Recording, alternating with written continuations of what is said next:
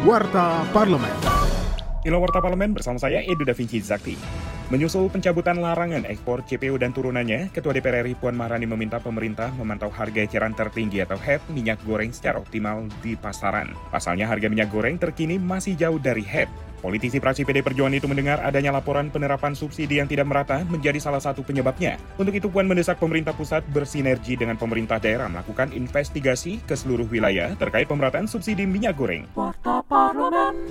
Dalam pandangan fraksi-fraksi atas kerangka ekonomi makro dan pokok-pokok kebijakan fiskal RAPBN 2023, pada rapat paripurna ke-23 masa persidangan 5 tahun sidang 2001-2022, juru bicara fraksi Partai Gerindra Sri Meliana meminta program pemerintah bagi masyarakat kurang mampu untuk ditingkatkan. Mengenai target inflasi yang diusulkan pada rentang 2% hingga 4%, Seiring dengan pemulihan ekonomi, maka perlu memikirkan angka inflasi yang lebih progresif.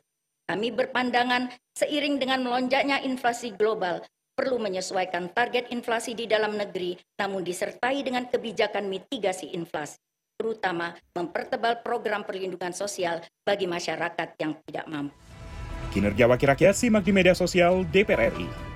Wakil Ketua Komisi 5 DPR RI Ridwan Bay meminta masukan dan saran dari para pakar terkait penyusunan naskah akademik dan draft rancangan Undang-Undang Nomor 22 Tahun 2009 tentang lalu lintas dan angkutan jalan atau LLAJ. Menurut politisi praksi Partai Golkar itu, isu-isu pokok yang menjadi perhatian Komisi 5 DPR RI yaitu angkutan berbasis daring dan mengantisipasi perkembangan kendaraan listrik, serta angkutan darat tanpa pengemudi yang dijadikan transportasi pribadi atau umum beserta perusahaan penyelenggara transportasi daring. Televisi Radio Parlemen. Demikian Warta Parlemen, Produksi TV dan Radio Parlemen, Biro Pemberitaan Parlemen, Sekjen DPR RI.